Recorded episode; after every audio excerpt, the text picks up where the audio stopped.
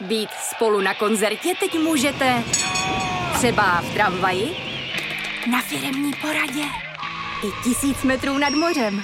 Jsme tu, abyste mohli být mezi svými kdekoliv. Tak zůstaňte ve spojení díky datům na naší nejrychlejší mobilní síti v Česku. T-Mobile.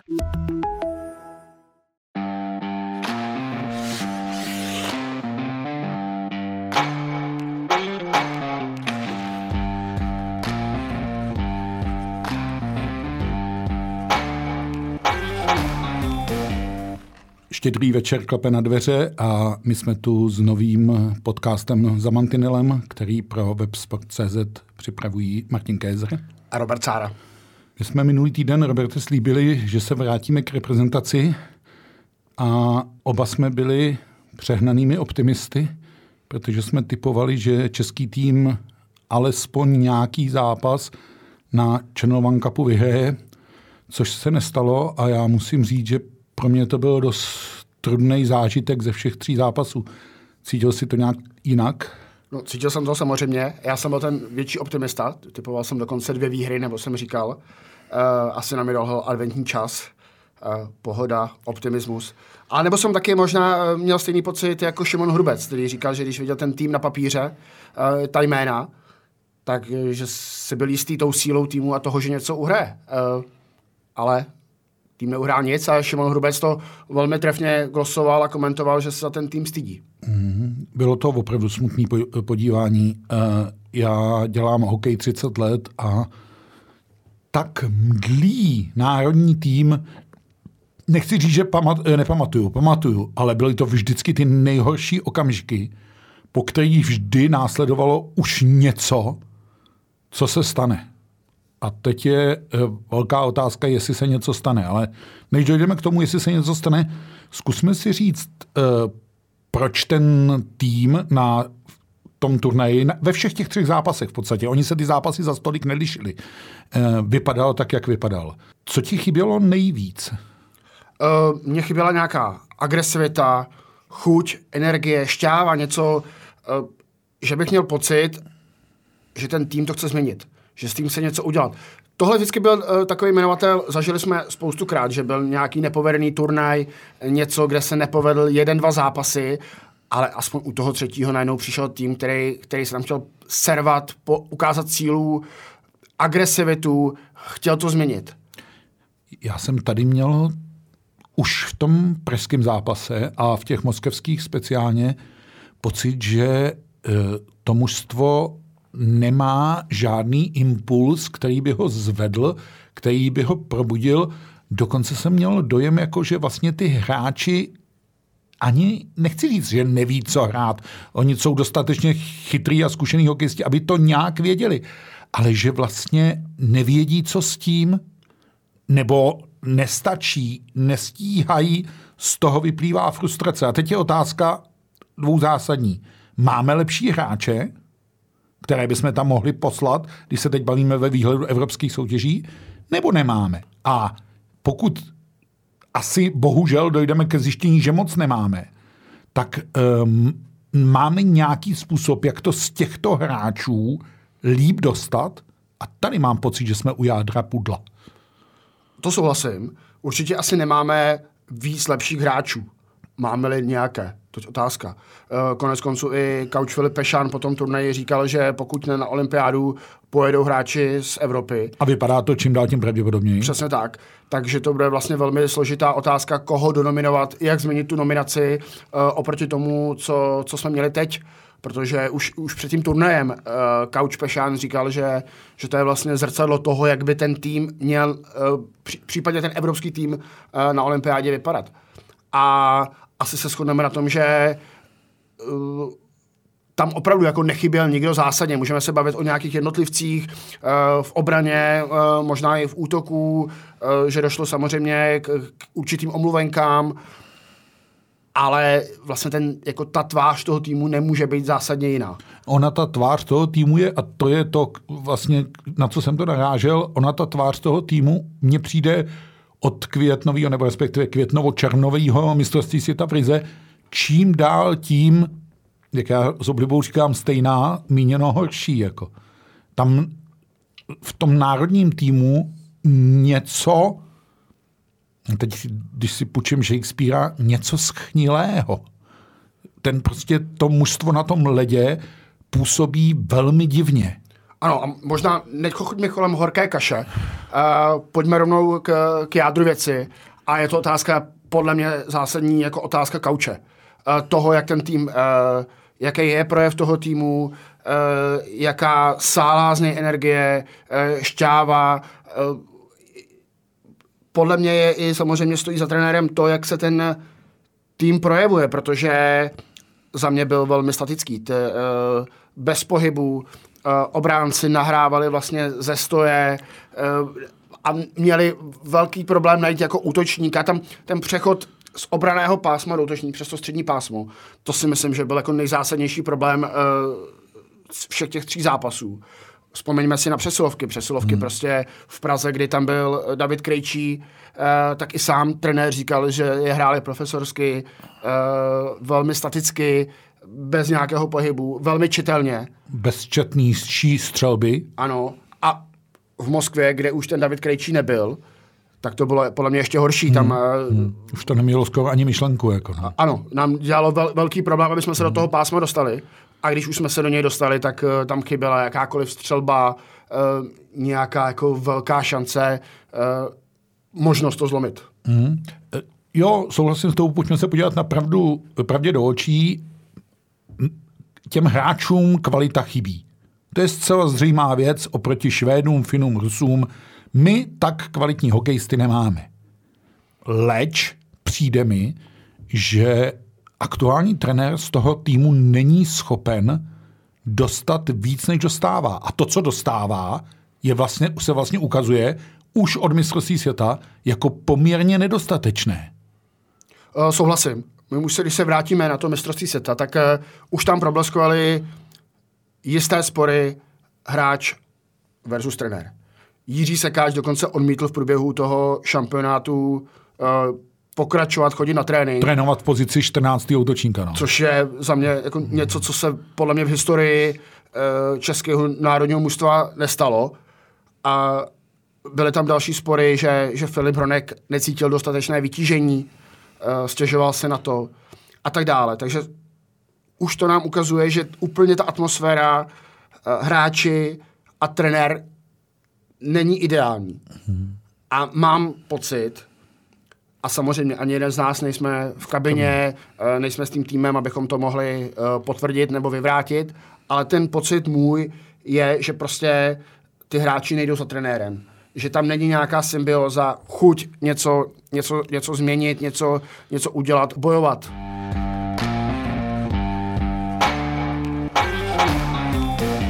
To je uh, bohužel zřetelný, zřetelná věc. Samozřejmě, že ani jeden nejsme v kabině, ani jeden nemáme šanci vlastně proniknout do té vazby, protože to se nikdy žádnému novináři na světě neporadí, ale oba jsme v minulosti sportovali, byť na eh, výkonnostní a amatérský úrovni a dobře víme, že když prostě eh, ti hráči mají chuť za trenéra takzvaně položit duši, tak i když na to v uvozovkách nemají nebo nestačí, tak to vypadá jinak. A teď je to úplně jedno, jaký je to sport, jestli basketbal, hokej, fotbal nebo pozemní hokej ale tady mě to chybí. Ta, ta rvavost, taková ta, mm, to vybláznění, vzpomeň si, jak se strašně moc řešilo během mistrovství světa, že Filip Pešán nemá emoce, ono jde o to vnější projevení emocí, to skutečně nemá.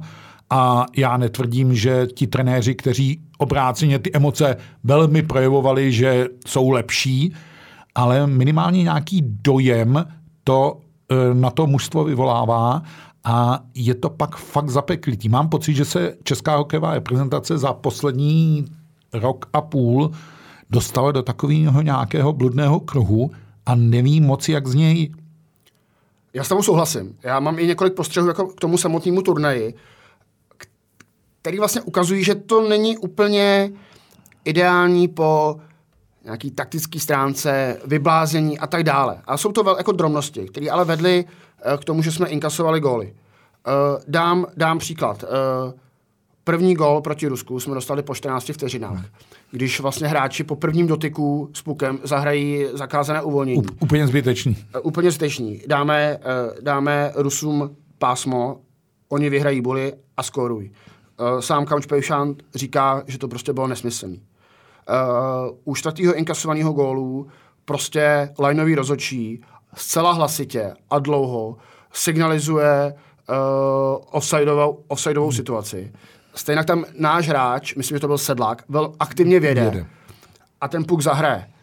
A pak se diví, že rozočí uh, tenhle ten uh, prořešek... ten offside posoudí jako umyslný. umyslný. Tudíž nastěhují uh, Rusy do pásma, oni zase vyhrají buly, uh, zahrají nějakou situaci a padne z toho gol, čtvrtý gol.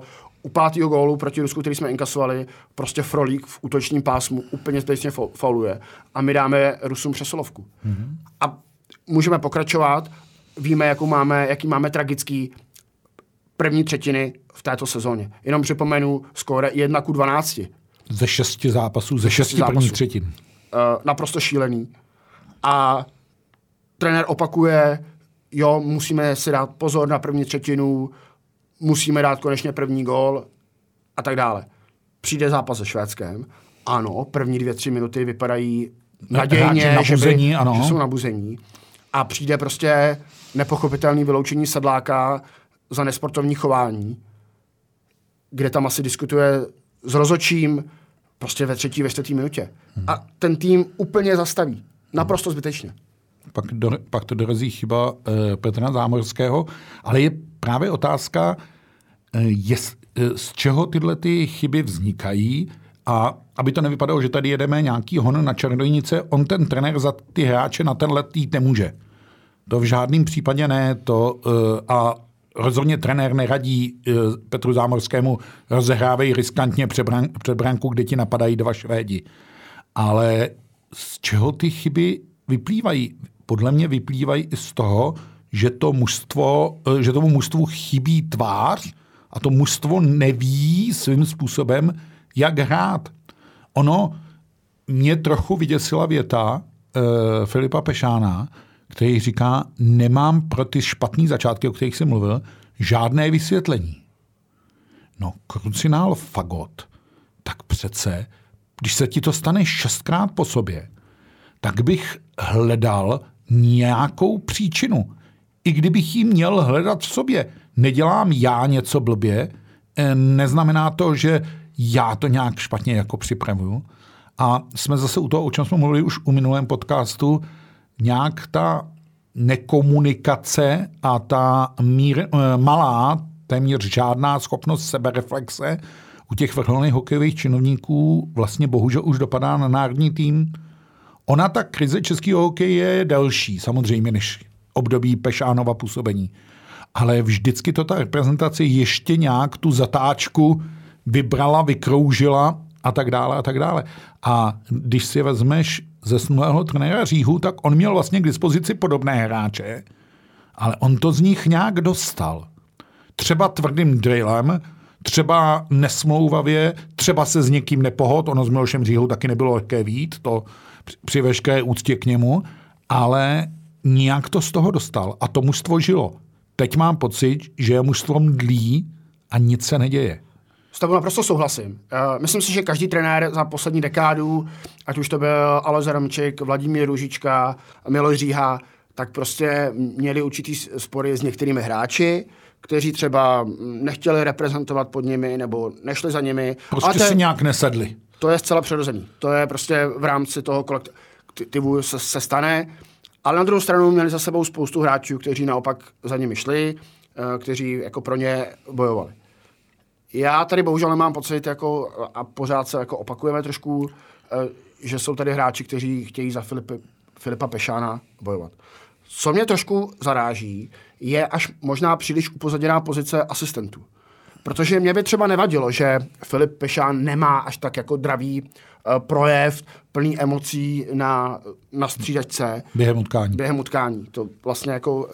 Ale vždycky uh, i třeba minulí trenéři to dokázali vykompenzovat, že tam měli asistenta, uh, který jako prostě tým žil, Josef Jandač taky jako není úplně uh, tryskající emoce na, na střečce, ale měl tam uh, Václava Prospala, který to prostě... A ten to za něj dělal. Ten to za něj dělal. Uh, tady máme třeba Jaroslava Špačka, který si myslím, že je velmi emotivní člověk. Uh, stejně tak jako Martin Straka je prostě, uh, že jo, protože tady samozřejmě je určitá sorta lidí nebo názor uh, veřejnosti, že je prostě špatně, že Filip Pešán nemá za sebou hráčskou kariéru. vrcholovou hráčskou, vrcholovou kariéru. hráčskou kariéru. Ale prostě je tady asistent Martin Straka, eh, který je ikonou český hokej. Takže bych se... Takže tohle bych úplně Filipu Pešánovi nevyčítal. Ale trošku, co mu vyčítám, je právě to upozadění těch, těch asistentů. Myslím, nemám pocit, že bych tam viděl nějakou jejich tvář, rukopis, něco zkrátka, kdyby mi tyhle ty jako velikáni českého hokeje tam dávali tomu národnímu týmu tvář? No, my nějak nejsme schopni, nebo ten tým není schopen něco vyprodukovat a říct, hle, takhle to ty Češi zahráli. My máme problém reagovat na hru soupeře a možná jsem paranoidní, ale já mezi těmi řádky i u těch hráčů čtu takové věty, když Milan Guleš řekne, už mám před sebou jenom pár zápasů za národák, já nic nebudu hodnotit, mám nějaké svoje myšlenky, ale nechci je ventilovat. Honza Kovář, kapitán a kluk, který mluví vždy absolutně otevřeně a tak dále a tak dále, říká, přestaňme si něco nalhávat, že to, že hrajeme chvíli dobře, neznamená, že jsme dobří. A pak slyšíte to hodnocení toho zápasu, že to, že jsme devět minut na turnaji vedli, je skutečně jen slabou útěchou, tak si člověk říká, kam to vlastně povede dál. A ta otázka, kolem které koužíme už několik minut, je, má tedy Filip Pešán dál ten národní tým vést, vzhledem k tomu, že máme šest týdnů do olympijských her, možná osm. Je to velmi zásadní otázka, velmi kruciální a musí samozřejmě na ní odpovědět eh, výkonný výbor českého hokeje. Uh, je ale otázka, jestli na ní bude chtít odpovědět. Protože ten uh, čas běží uh, uh, velkým kvapíkem, budeme tu mít vánoční svátky, uh, najednou jsme po, no, na, v novém roce a Filip Pešán 15. ledna, zhruba tak, plus minus nějaký den, má oznámit uh, konečnou nominaci na olympiádu. Mm-hmm. Kvůli samozřejmě uh, olympijským povinnostem schválení olympijské nominace a tak dále. Proto se to dělá s určitým uh, předstihem. Takže pokud nezačne výkonný výbor jednat opravdu jako teď, v těchto dnech, a řešit, jestli Filip Pešán má nadále jejich důvěru, což je jako legitimní otázka. Oni klidně můžou říct, ano, má naši důvěru, protože oni jsou vlastně jako hokejovou vládou, oni jsou zvoleni hokejovým prostředím, oni za to nesou zodpovědnost. Ano. A... Oni ho konec konců do té funkce eh, s velkým předstihem vybrali, že jo? Přesně tak. Čeho se ale obávám, je trošku, že ten výkonný výbor je v současnosti lehce paralizovaný, sám lehce v jakémsi nouzovém stavu. Protože on ví, že Tomáš Král chce v létě předčasně končit, nebo bude předčasně končit, uh, sám to nespojuje s tou svojí uh, estébáckou kauzou, nicméně Mělo to na ní zásadní vliv. tam je. Mělo to na ní nejspíš zásadní vliv. Do toho ale ve výkonném výboru uh, jsou, nebo je několik mužů, kteří jsou prostě spjaty s kluby v extralize. Ty mají v současnosti jako svých starostí dost. Uh, chtějme po Jaromíru Jágrovi, aby teďka řešil uh, reprezentačního trenéra, když prostě řeší existenci klubu a toho, aby se zachránil v extralize a je ještě aktivním hráčem. Hmm tím ho neomlouvám, protože on do té funkce eh, se nechal zvolit se všemi tedy těmi okolnostmi toho. A, za, a závazky, které závazky, má. No. Eh, které má. Nicméně jenom chci říct, chci to dostat do nějakého kontextu, jak to bude vlastně složitý uh, určovat, rozdělovat, řešit tady tuto otázku. Nicméně výkonný výbor by si ji měl položit. No, zatím ale žádný signál o činnosti výkonného výboru v tomto směru nemáme. Zatím jde pouze opravdu o mediální hrádky. Eh, Filip Pešán na přímou otázku, jestli cítí vlastně nějaký pozici ohrožení nebo spojení se svým eh, působením na střídece národního týmu, řekl, že to není otázka pro mě. Eh, fanoušek si k tomu dodá, když šéf trenéra českého hokeje se jmenuje Filip Pešán a reprezentační trenér, který se jmenuje Filip Pešán, je jeho podřízeným, tak asi e, něco v pořádku není. Trošku se, myslím, už i ten národní tým dostal do té pasti, v které se český hokej už delší dobu nachází a hloupý nebo nešťastný v tomhle směru je, že skutečně ta olympijské hry jsou za chvíli. Jsou jednou za čtyři roky. A teď je úplně jedno, jestli tam pojedou hráči NHL nebo ne, což v tuhle chvíli nikdo neví, ale oba tady cítíme a myslím s náma celá hokejová veřejnost, že ta situace tím, jak NHL odkládá zápas za zápasem a ten covidový problém se tam mezi hráči šíří, je čím dál tím horším, že jsme v situaci, kdy nějak tak vnitřně chybí to přesvědčení, že s Pešánem na střídačce dokážeme na olympijských hrách uspět a je vlastně jedno, jestli tam budou hráči NHL, které svým způsobem v drtivé většině nikdy neved, nemají s ním žádnou zkušenost a on s těmi hráči. A že to úplně neklaplo v Rize, to naznačuje i případ Vrána a tak dále a tak dále. Těch argumentů je tam víc. A ten, kdo by vlastně teď měl rozhodnout, jsme řekli, že ten výkonný výbor je z pozice nečinný, eh, je vlastně Petr Nedvěd, který z pozice toho, že je zodpovědný za eh, stavbu týmu, nominaci, no jo, ale byla teda špatně udělaná nominace, nebo to bylo špatně odtrénovaný?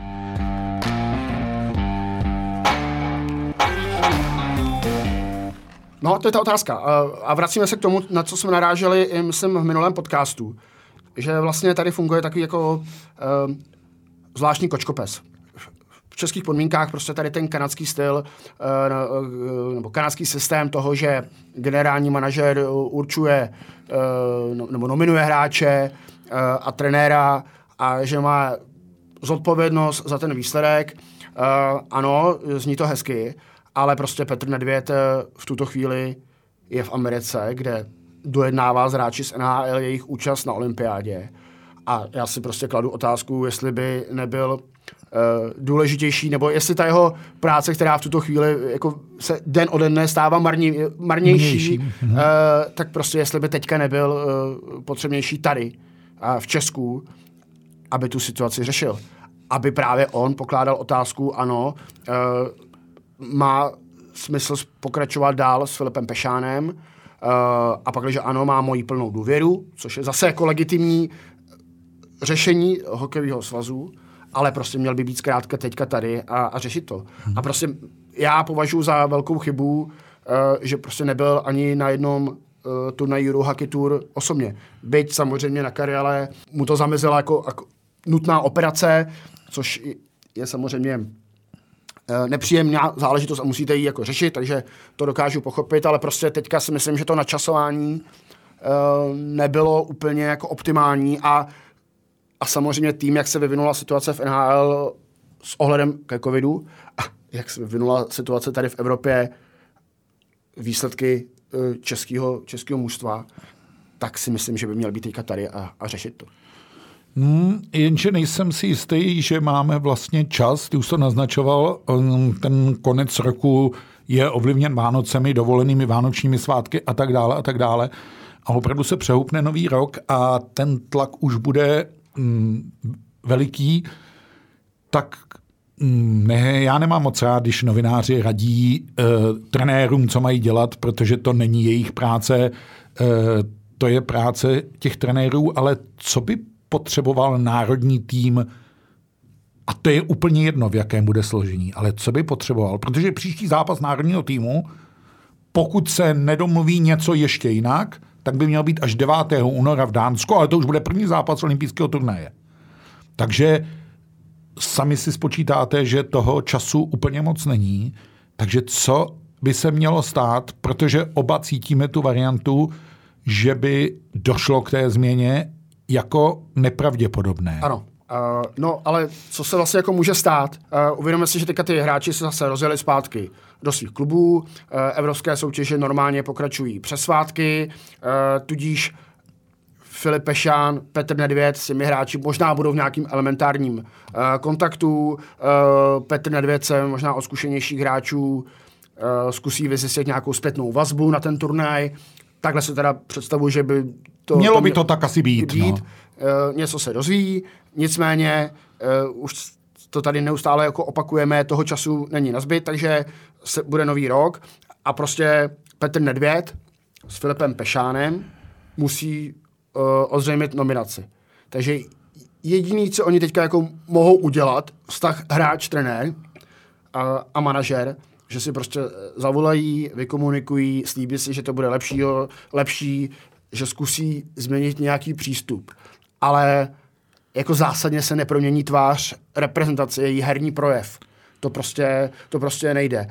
A ano, a může se stát, a buďme optimisté, že prostě uh, přijedeme na olympiádu, výborně se nám povede zápas proti Dánsku, dostaneme se na nějakou vlnu, evropští hráči tam chytnou fazónu, kteří tam nejspíš budou, že to prostě nebude stát jenom na Kovářovi s, guláš, s Gulašem, ale že tam prostě najednou se chytnou i další hráči, uh, výborně nám zachytá Hrubec, a dostaneme se do nějakého jako laufu to, to jsou... je ta optimistická varianta. Mm, vidím, že jsi nepoučitelný, co by optimista. Eh, nevím, jestli tě bude ovlivňovat uh, blížící se období hromnic únorových, když to říkáš takhle, ale je otázka, jestli nenarážíme vlastně na tu největší slabinu Pešána vůči týmu, a to je ta komunikace. A vlastně říkáme, že jediná cesta, jak zkusit něco dát dohromady, je zlepšit tu komunikaci, vlastně získat si ty hráče na svou stranu. Jenže je toho schopen, držme mu jako vlastně palce na jednu stranu a na druhou se, stranu se ptám, jestli toho je schopen, protože to označení jako typu čekal jsem od hráčů víc, je, a dobře to víš, vždycky v kolektivním sportu vnímáno typu on to nebere na sebe, on to hází na hráče. A to je v každém kolektivním sportu hrozně nepříjemná záležitost. Dovnitř do toho týmu.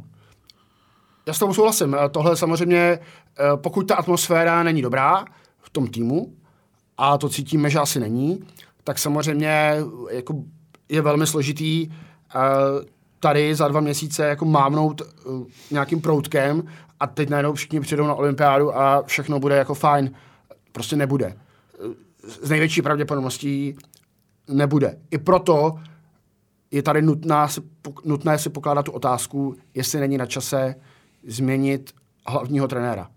Jestli třeba není na čase povýšit asistenty uh, pro olympiádu, povolat Václava Prospala z Floridy a tak dále. Těch možností je samozřejmě uh, jako Není jich hodně, ale některé jsou, protože musíme vzít, že spoustu trenérů má samozřejmě uh, uh, angažmá v extralize třeba a e, extraliga se nebude přerušovat během olympiády, tudíž jejich vyvázání pro ten turnaj by bylo velmi složitý. A samozřejmě pokud e, Filip Pešán zveřejní nominaci 15. ledna, tak by bylo velmi složité, aby potom s tím týmem jako pracoval někdo, někdo jiný. To prostě ne, nebylo by dobře. Na druhou stranu, trošku se bojím toho, abychom si neříkali, abychom ten problém neustále neodsouvali. Neřekli si, tak jo, tak Filip Pešán odkaučuje olympiádu, pak se vrátíme z olympiády zklamaní, bude konec uh, února mm. a řekneme si, uh, no tak uh, teďka tady není moc čas někoho schánět, protože v polovině března začínají první kempy uh, na mistrovství světa, tak to budeme řešit až uh, po mistrovství světa, kdy mu končí smlouva.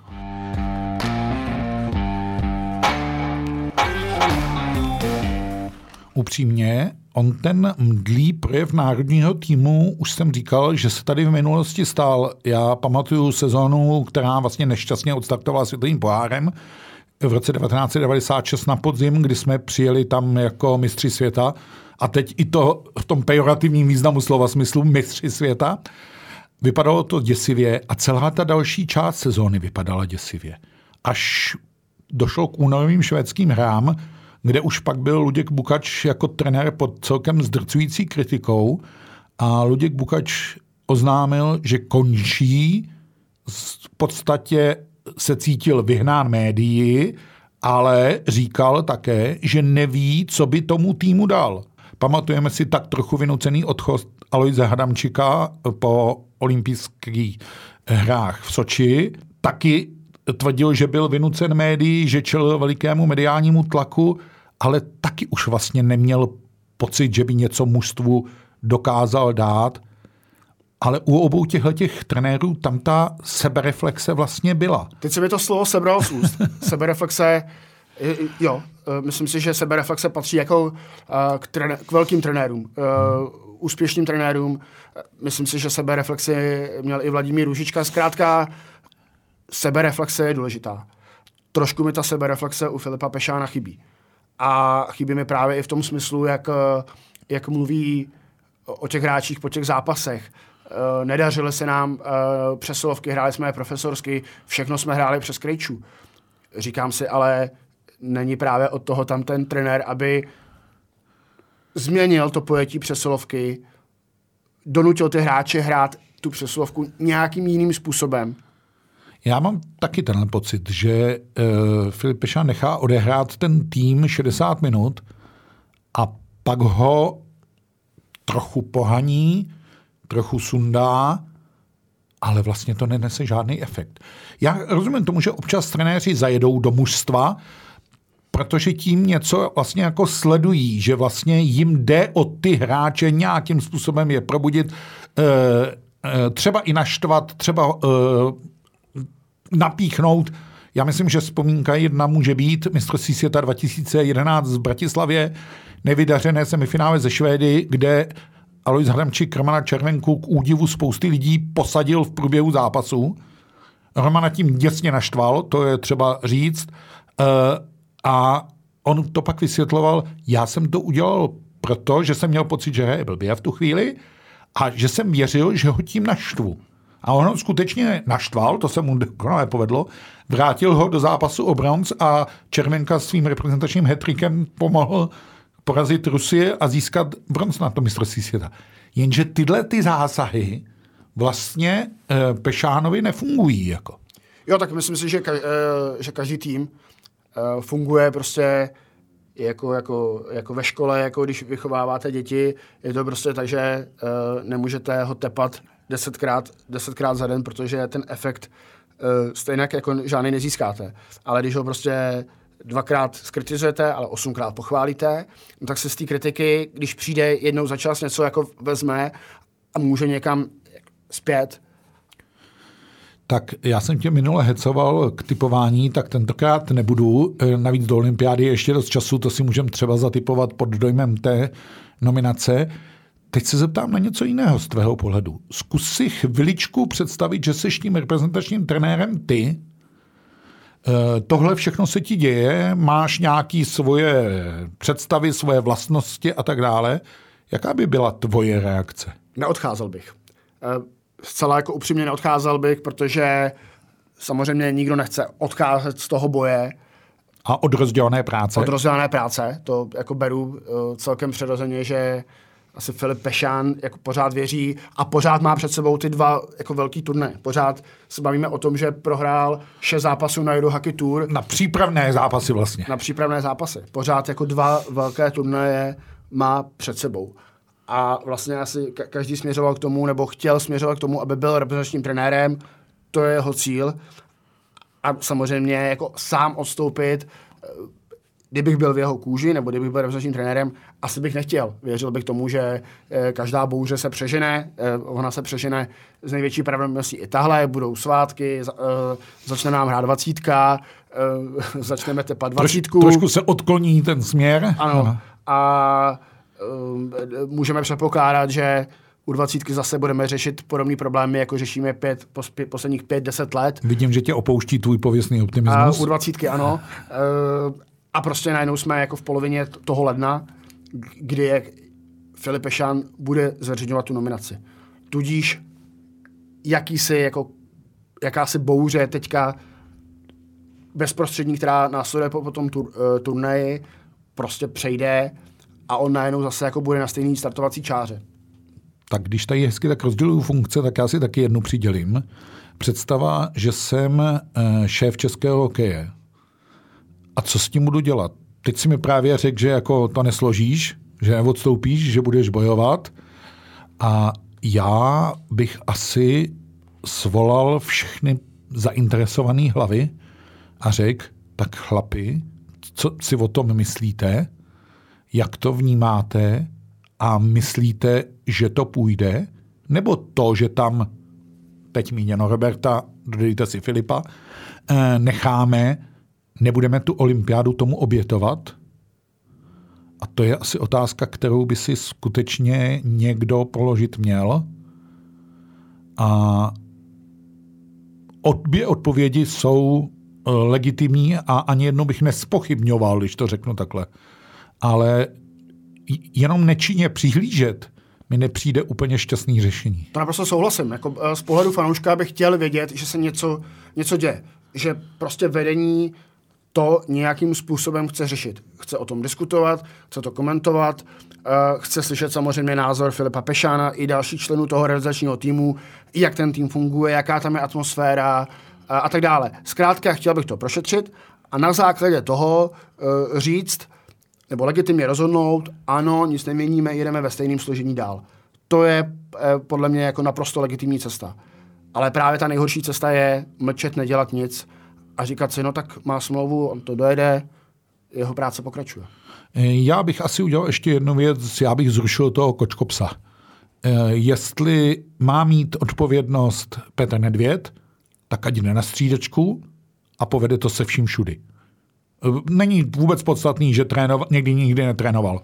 Konec konců Vladimír Ružička se taky postavil na střídačku bez jakýchkoliv zkušeností a těch příkladů najdeme daleko víc.